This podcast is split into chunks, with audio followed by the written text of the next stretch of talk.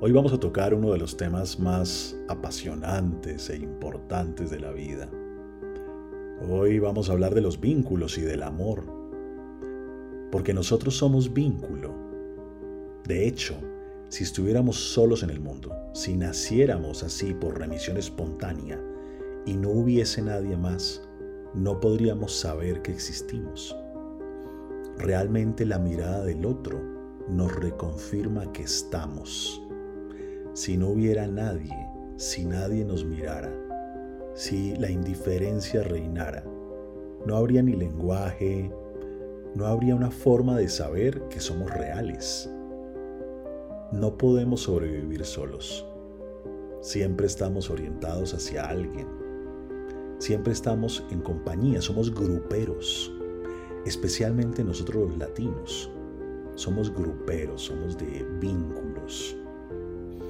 Siempre estamos ahí, en relación a.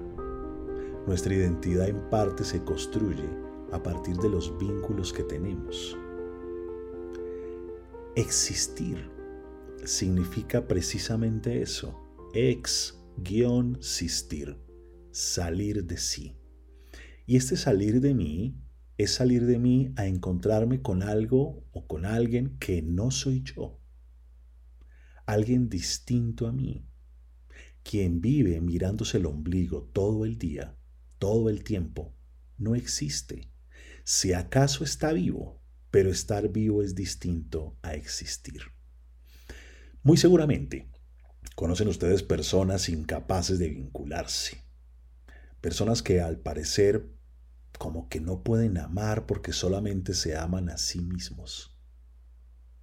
A veces fruto de dificultades, quizás algunas raspaduras de esas que vamos adquiriendo a lo largo de la vida, pues vamos teniendo como miedo a, que nos rechacen o a que se burlen de nosotros o a que nos desilusionemos de la vida y entonces eh, pues nos cuesta relacionarnos. Algunas personas muy tímidas o algunos muy narcisistas, algunas personas que les falta humildad, no es sencillo tampoco esto de vivir en vínculo, de estar conectados. No es fácil, no es fácil. Si bien los vínculos profundos son la única forma de amar, si bien la vulnerabilidad es la única posibilidad que tenemos de amar honesta y legítimamente, a veces eh, pues corremos el riesgo de que nos duela y nos decimos ¿Y si nos traicionan? ¿Y si no nos quieren? ¿Y si no le gusto? ¿Será que me dejan ser? Sartre, el filósofo francés, decía en una obra de teatro, el infierno son los otros. No hay que tomarlo literal, pero vincularse no es sencillo, no es fácil. Sobre todo vincularse auténticamente, no transaccionalmente. Pues bien, para vincularse con autenticidad necesitamos diferenciación, necesitamos humildad y necesitamos vulnerabilidad. Empecemos a hablar un poco de qué quiere decir eso de diferenciación. Pues es que vincularse implica diferenciarse del otro. Es que es imposible relacionarse con alguien a quien no le damos el estatus de otro ser humano diferente de mí. Es imposible tener un vínculo con alguien que no existe para mí porque solo existe yo.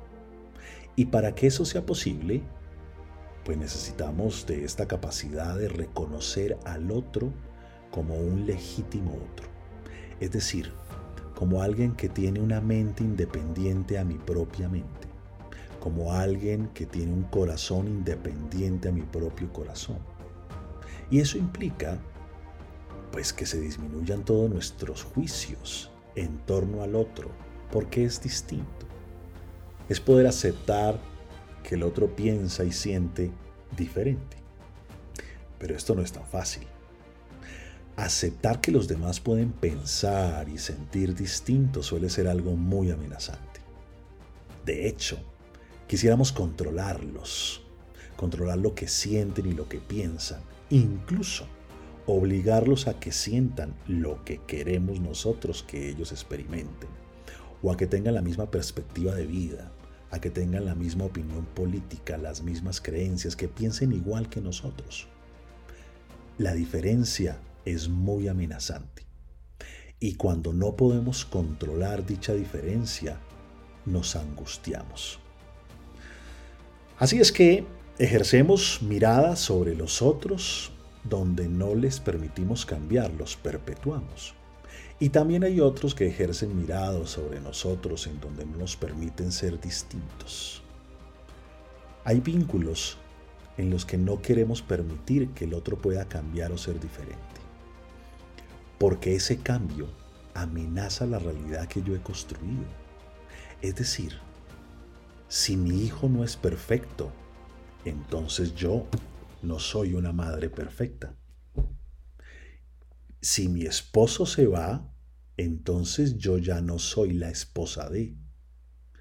Es como si todo el tiempo le dijéramos a la gente, ¿cómo es posible que sientas eso? ¿Cómo se te ocurre pensar algo así? Porque necesitamos que sientan y piensen igual que nosotros, con garantía de permanencia, con cláusula de cumplimiento. Los descalificamos a veces y los obligamos a que si son un poco distintos a nosotros, los castigaremos. Les podemos quitar el amor, les podemos quitar el afecto, quizás aplicar la ley del frío o un poco de agresividad. Es que si aceptáramos que los otros pueden tener sentimientos y pensamientos propios, libres. Toda nuestra sensación de estabilidad, toda la sensación de certeza podría desaparecer. Es que si el otro puede ser diferente de mí, tal vez entonces no me ame igual a como yo lo amo a él. Y si puede sentir diferente, ¿qué tal entonces un día deje de sentir eso? ¿Qué tal deje de quererme? ¿Qué tal me desapruebe? Si piensa distinto, entonces ya no será mi cómplice. ¿Quién podría entonces respaldarme? Nosotros creemos erróneamente que la diferencia nos va a enfrentar a la soledad. Y este es un raciocinio difícil de sostener, porque funciona más bien al revés. ¿Qué más da tener a alguien al lado que nos dice lo que queremos escuchar, pero que no está vinculado auténticamente? ¿Qué sentido tiene obligar a alguien a que nos quiera? ¿Realmente es posible obligar a alguien a que nos ame? ¿Es posible que esto sea así? Decía otra vez Sartre, podrás obligarme a que te dé las gracias, pero nunca que me sienta agradecido contigo. O como a veces digo, podrás tener mi cuerpo, pero no me tendrás a mí. Reconocer que el otro tiene una mente y un corazón diferente a nuestra propia mente y a nuestro propio corazón es amenazante. Son ligas mayores. La verdad es que uno no quiere sentirse vulnerable y preferimos entonces, a veces, vincularnos entre mentiras, diciendo lo que queremos decir, pero no lo estamos sintiendo de verdad, o escuchando lo que queremos oír, obligando a los demás a que, so pena de ser castigados, nos digan lo que queremos escuchar.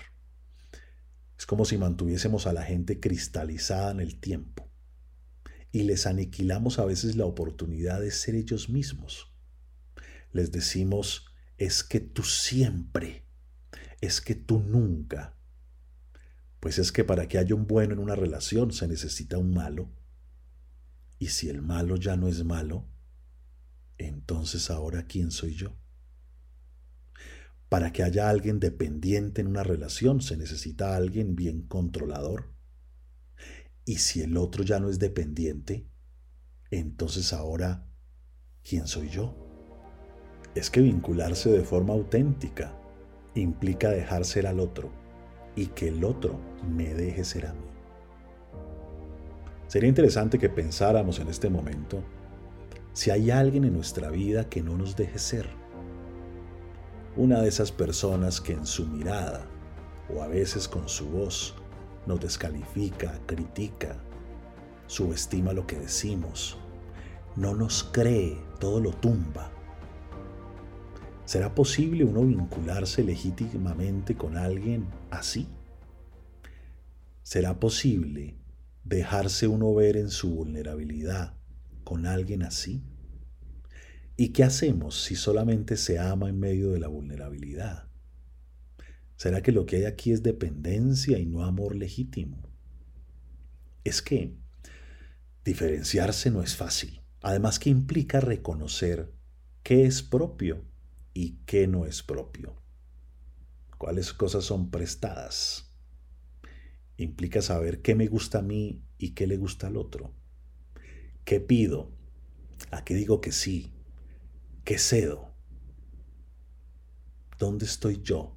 ¿Y dónde está lo que ya no soy yo?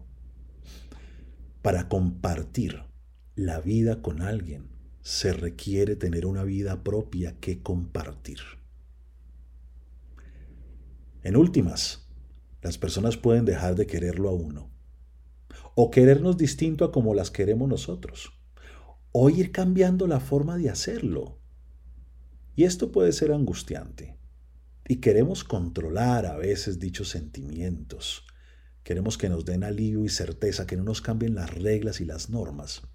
Como un amigo mío que me decía el otro día, Efren, es que mi esposa ha cambiado tanto en estos 20 años. Y yo le decía, obvio. ¿Y qué quería? ¿Que siguiera de 16 años? Obviamente que a los 36, menos mal, qué suerte la que tienes. No podemos intentar controlar lo que otros sienten por nosotros. En la cruda realidad de la vida, Solo podemos controlar un poco lo que nosotros sentimos por otros. Ahora bien, diferenciarse es un tema, pero además necesitamos en esto de ser vínculo, necesitamos también humildad. Dejar ser al otro tal y como es requiere de mucha humildad, de esa raíz humus, humedad de la tierra húmeda, de la tierra, no de los dioses. Permitirle sus gustos y formas. Obviamente, desde que no hagan daño y no lastimen, por supuesto. Es posible que tampoco quiera yo eso, pero entonces, ¿qué hago ahí? A veces permitirle al otro que sea nos hace perder un poco la realidad o nos golpea ciertas creencias. ¿Qué tal que mi pareja se crea, por la razón que sea, por la vida que tuvo, porque creció en una familia de sangre azul, y entonces se cree de mejor raza, religión, especie, y además goza de un alto eh, nivel de taradez mental, por supuesto. Pero ¿qué tal que sea así?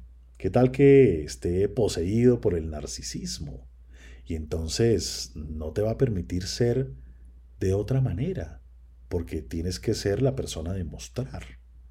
Porque si tú no eres alguien así como para mostrar, pues entonces las princesas solo están con príncipes y los príncipes solo con princesas. Ahí donde te comportes distinto. En mi libro Hazte dueño de ti, hablo un poco de esto y tengo un párrafo que dice más o menos así, porque te dicen, Cosas como, no te rías así. Esto no es acorde a una niña de tus condiciones. ¿Qué van a decir los demás? Te vistes como una prostituta. No hables tan duro. Cálmate que la alegría no es para tanto. Ni se te ocurra estudiar algo que es un hobby, no es algo productivo. No es fácil relacionarnos con la diferenciación y con la humildad. No es fácil permitir que el otro sea. A veces porque no queremos que la gente que amamos cometa ciertos errores que nosotros juzgamos como errores. A veces creemos que tenemos el poder de obligar a los demás a que no vivan su propia vida. Y valdría la pena preguntarnos si es una preocupación amorosa o es puro ego y pura imagen social nuestra. Nos influyen las taradeces sociales. Crecimos como crecimos, nos educamos como nos educamos y construimos las realidades de allí. En estas décadas de psicología he visto de todo.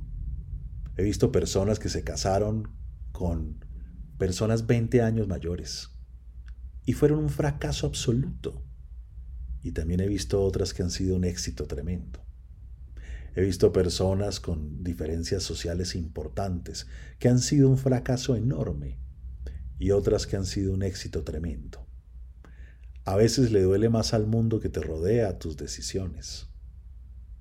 Y en realidad, el éxito no depende de la diferencia. Lo que realmente hace exitoso un vínculo tiene que ver con que lo hagamos de manera auténtica. Las parejas con grandes diferencias y las que tienen pocas diferencias no son exitosas por lo parecidas o disímiles que sean, sino por el vínculo auténtico y amoroso que pueden tener y por la estabilidad psicológica de sus miembros. Por supuesto que las diferencias pesan, claro que sí, no nos vamos a decir mentiras. Pero hay personas que logran trascenderlas, niveles de sabiduría que logran manejarlas. No es lo más fácil, pero es viable.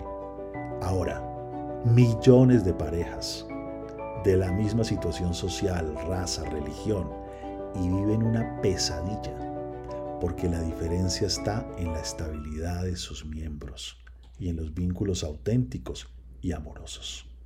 La humildad le brinda blandura a las relaciones. Entre más humildad tengamos, más hacemos blandos los vínculos. Y no entendiendo blandura como debilidad, sino como esa posibilidad de abandonarse en los brazos y en los pechos de alguien que te brinda acolchonamiento, calorcito, cercanía.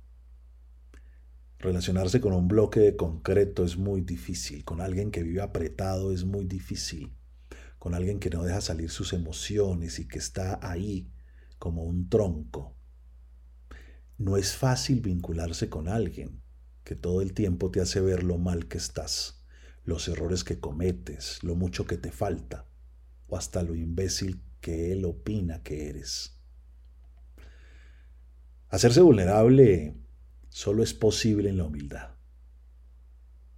El tema es que es un mundo complejo es un mundo en donde algunos consideran la vulnerabilidad como una oportunidad para aprovecharse. Nos enseñan que la vulnerabilidad significa debilidad y que la gente débil no vale la pena, que si eres débil, pues podrían lastimarte. Y es cierto, a veces se corren ciertos riesgos porque estamos en un mundo complejo donde hemos aprendido muchas tontadas.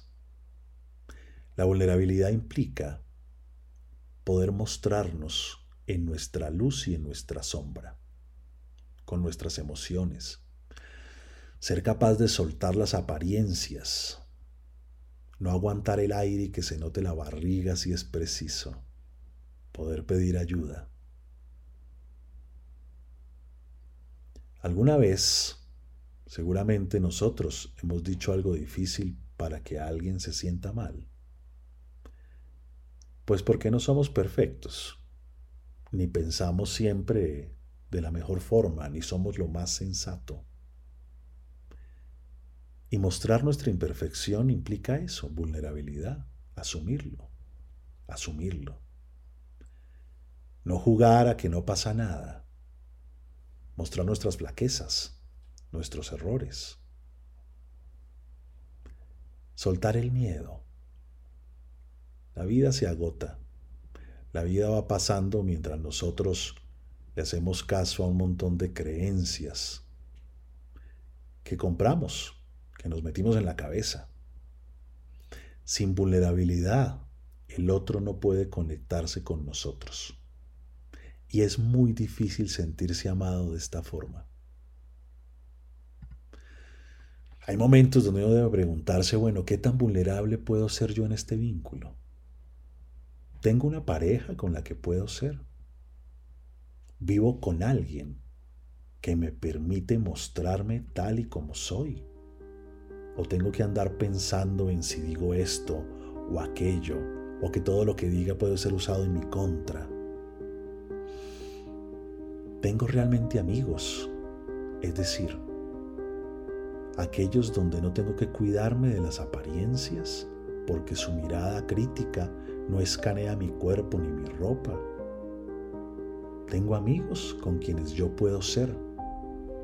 O estoy lleno de gente de mentiras, inauténticos y aparentadores.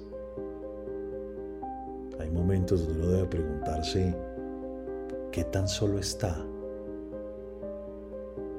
En últimas, a veces está uno lleno de gente, pero está totalmente solo, lleno de conocidos en la inautenticidad de lo social, viviendo lo que se estila, lo que se acostumbra, lo que se espera, en medio del chismorreo y la superficialidad. Y puede ser agradable a veces para una fiesta, para un día de hablar banalidades. Pero realmente hay vínculo ¿Realmente puedo dejarme ver? ¿Qué tan solo estoy entonces?